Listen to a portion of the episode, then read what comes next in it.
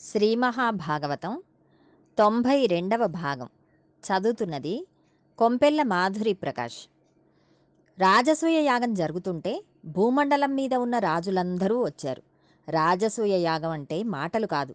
బంగారు నాగలితో భూమిని దున్నారు. వచ్చిన వారందరికీ సక్రమమైన మర్యాదలు జరగడం కోసం ఎవరెవరు ఏ పనులు చేయాలో ధర్మరాజు గారు నిర్ణయించారు. కర్ణుడికి ఒకరికి దానం ఇవ్వడం అంటే పరమ సంతోషం. ఒకరికి శ్రద్ధాభక్తులతో దానం ఇవ్వడానికి కర్ణుడే తగినవాడు. కర్ణుడికి పాండవులకి పడదు. కానీ ఒక మంచి పని జరుగుతున్నప్పుడు ఆ మంచి పని సక్రమంగా జరగడం కోసం రాజసూయ యాగంలో దానములు చేయడానికి ధర్మరాజుగారంతటి వాడు కర్ణుని నియమించాడు. పదవులు ఎంత నిష్పక్షపాతంగా ఇచ్చాడో చూడండి. వంటశాలలో ఉండి రుచికరమైన పదార్థములను తయారు చేయించమని తమ్ముడైన భీమసేనునికి పురమాయించి భీమసేనుడిని వంటశాలలో పెట్టాడు. వచ్చిన వాళ్ళలో పరమ పూజనీయులైన వాళ్ళు ఉంటారు. వాళ్ళు అక్షతలు వేయడానికి వస్తే ఇంటి యజమాని వారు ఆశీర్వచనం చేసి వెళ్ళిపోయే వరకు వారి పక్కన ఉండి వారికి సపర్య చేసి వారికి ఏమి కావాలో చూడడానికి బాధ్యత కలిగిన ఒక వ్యక్తిని పెట్టాలి. ఈ పనికి కృష్ణ పరమాత్మ దగ్గర అర్జునుని పెట్టారు.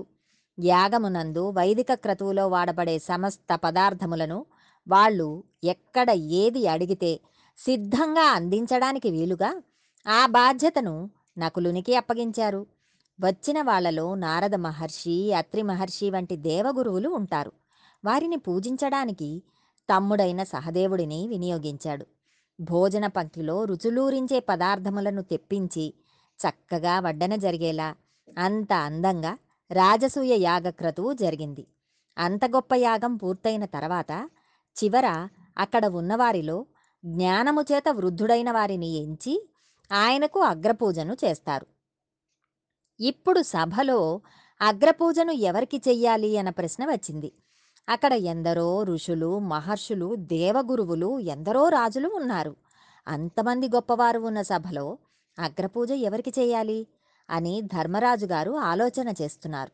అప్పుడు వయస్సులో చిన్నవాడైన బుద్ధిలో బృహస్పతి అయిన సహదేవుడు లేచి అన్నయ్య అగ్రపూజ చేయడానికి ఎవరు తగినవాడు అని ఆలోచిస్తున్నావా? కృష్ణుడు అర్హుడు అని సూటిగా అనలేదు. కానీ సహదేవుడు కృష్ణుని ఉద్దేశించి అన్నయ్య ఈయన ఈశ్వరుడు. ఇక్కడ నిలబడిన ఈయనే బయట వెళ్ళిపోతున్న కాలరూపము.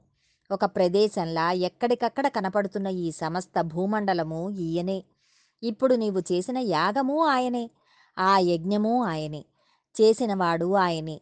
ఇన్నిగా వెలుగుతున్న ఈశ్వరుడు ఇవాళ మన కళ్ళెదుట మన మాంసనేత్రముతో చూడడానికి ఎదురుగుండా వీలైన రీతిలో రక్షకుడై సర్వకాలములయందు పాండవులు బాగుపడాలని కోరుకున్నవాడై యాగమునకు వచ్చి నిర్వహించి జరాసంధుని వధ చేయించిన మహాపురుషుడు ఎవడు ఉన్నాడో ఆయన ఇక్కడ కూర్చుని ఉండగా ఇంకా ఎవరెవరని వెతుకుతున్నారు?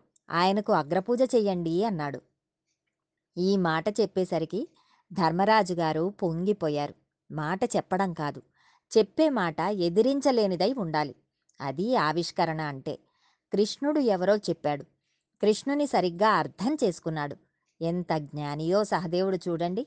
అలా చెప్పగానే ధర్మరాజు గారు ద్రౌపదీదేవిని తీసుకుని బంగారు జలపాత్రను చేతిలో పట్టుకుని కృష్ణుని వద్దకు వెళ్ళారు.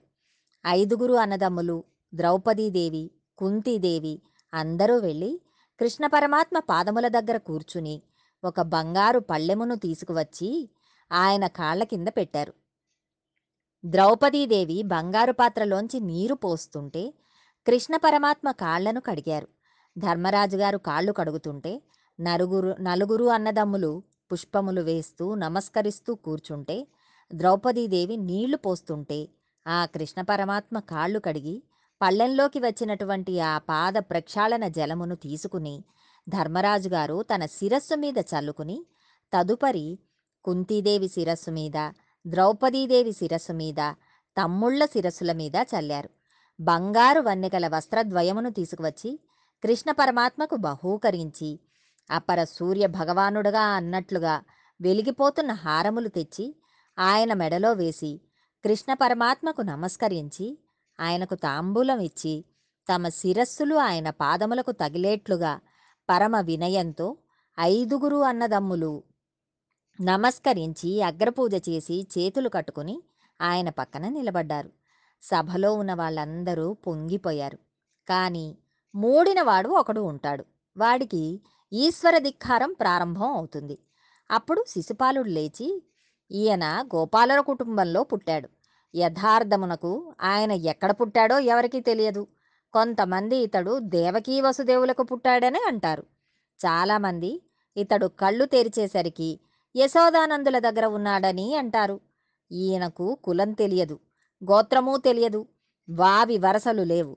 ఎంతమంది గోపకాంతలతో రమించాడో ఎంతమందితో తిరిగాడో ఇది నడువడి అని చెప్పడం కుదరదు. అలా ప్రవర్తిస్తూ ఉంటాడు. మాన మర్యాదలు ఎరగనివాడు. ఇటువంటి వానికి అగ్రపూజ చేయడమా? సభలో వీనికన్నా తగినవారు లేరా? కృష్ణుడికి అగ్రపూజ ఏమిటి? కృష్ణుడు అగ్రపూజ అందుకున్నందుకు గాను ఇప్పుడే కృష్ణుడిని శిక్షిస్తాను అని తన గదాదండం తీసుకుని కృష్ణుని మీదకు వెళ్తున్నాడు. కృష్ణ పరమాత్మ వీనిని చూసి ఒక చిరునవ్వు నవ్వి వెంటనే సుదర్శన చక్రమును స్మరించి ఆ చక్రమును శిశుపాలుని మీదికి ప్రయోగించారు. అప్పటికి శిశుపాలుడు చేసిన నూరు తప్పులు పూర్తయిపోయాయి. నూరు తప్పుల వరకు కాపాడతానని మేనత్తకు మాట ఇచ్చాడు. ఇప్పుడు శిశుపాలుడు చేసిన అధిక్షేపణతో నూరు తప్పులు పూర్తయిపోయాయి. సుదర్శన చక్రమును ప్రయోగించగానే అది శిశుపాలుని కుత్తుకను కత్తిరించి కింద పడేసింది. అతని తల కింద పడిపోగానే సభలో హాహాకారాలు మిన్నుముట్టాయి అందరూ కూడా దుర్మార్గుడైన శిశుపాలుడు కృష్ణ పరమాత్మ జోలికి వెళ్ళి మరణించాడు అన్నారు. తదనంతరం పాండవులందరూ అవబృధ స్నానమును చేశారు. యాగమంతా పూర్తయిపోయిన తర్వాత యాగకర్తలు అందరూ వెళ్ళి స్నానం చేస్తారు. అలా చక్కగా వారంతా అవబృధ స్నానం చేసి తిరిగి వచ్చారు. ధర్మరాజు గారు పరమ సంతోషంగా రాజ్యం ఏలుతున్నారు. కృష్ణ పరమాత్మ తిరిగి ద్వారకా నగరమునకు చేరుకుంటున్నారు. ఈలోగా సాల్వుడు అనబడే రాజు కృష్ణ పరమాత్మ మీద పెంచుకున్న ఆగ్రహం చేత పరమశివుని గురించి ఘోరమైన తపస్సు చేశాడు. రోజుకు గుప్పెడు మట్టి మాత్రమే తినేవాడు. కడుపులో కార్పణ్యం పెంచుకున్నవాడు ఎంత తపస్సు చేస్తే మాత్రం ప్రయోజనం ఏముంటుంది పరమశివుడు ప్రత్యక్షమై వరమును కోరుకోమన్నాడు. అప్పుడు సాల్వుడు తన ఇష్టం వచ్చినట్లుగా తిరిగే విమానం కావాలని పరమశివుని కోరాడు. అప్పుడు పరమశివుడు మయుని పిలిచి ఒక విమానమును నిర్మింపజేసి సాల్వునికి ఇచ్చాడు. ఆ విమానమునకు సౌభకము అని పేరు. ఆ విమానమును ఎక్కి ద్వారకానగరం మీదకి వచ్చి ద్వారకానగరంలో ఉండే అంతఃపుర కుడ్యములను గోపురములను తన గదాదండంతో తొలగదోస్తూ నానా అల్లరి ప్రారంభించాడు. వెంటనే అక్కడ ఉండే ప్రద్యుమ్నుడు సాంబుడు మొదలైన వారు యుద్ధమును ప్రారంభం చేశారు. గొప్ప యుద్ధం జరుగుతోంది. ఈలోగా కృష్ణ పరమాత్మ చేరుకున్నారు. దున్నిమిత్తములు కనపడ్డాయి. రావణాసురుడు మాయాసీతను సృష్టించినట్లు సాల్వుడు కూడా మాయా వసుదేవుడిని సృష్టించి కృష్ణ పరమాత్మ కళ్ళ ఎదుటే ఆ మాయా వసుదేవుడిని సంహరించాడు. కృష్ణ పరమాత్మ అంతటి వారు తండ్రి మరణిస్తే ఎలా ఖిన్నుడవుతారో అలా ఖిన్నులయ్యారు.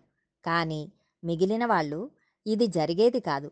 వసుదేవుడు లోపలే ఉన్నాడు అని చెప్పారు. అప్పుడు ఆయన సుదర్శన చక్రమును ప్రయోగిస్తే సాల్వుడు కూడా మరణించాడు. అతని విమానం తుత్తునియలు అయిపోయింది.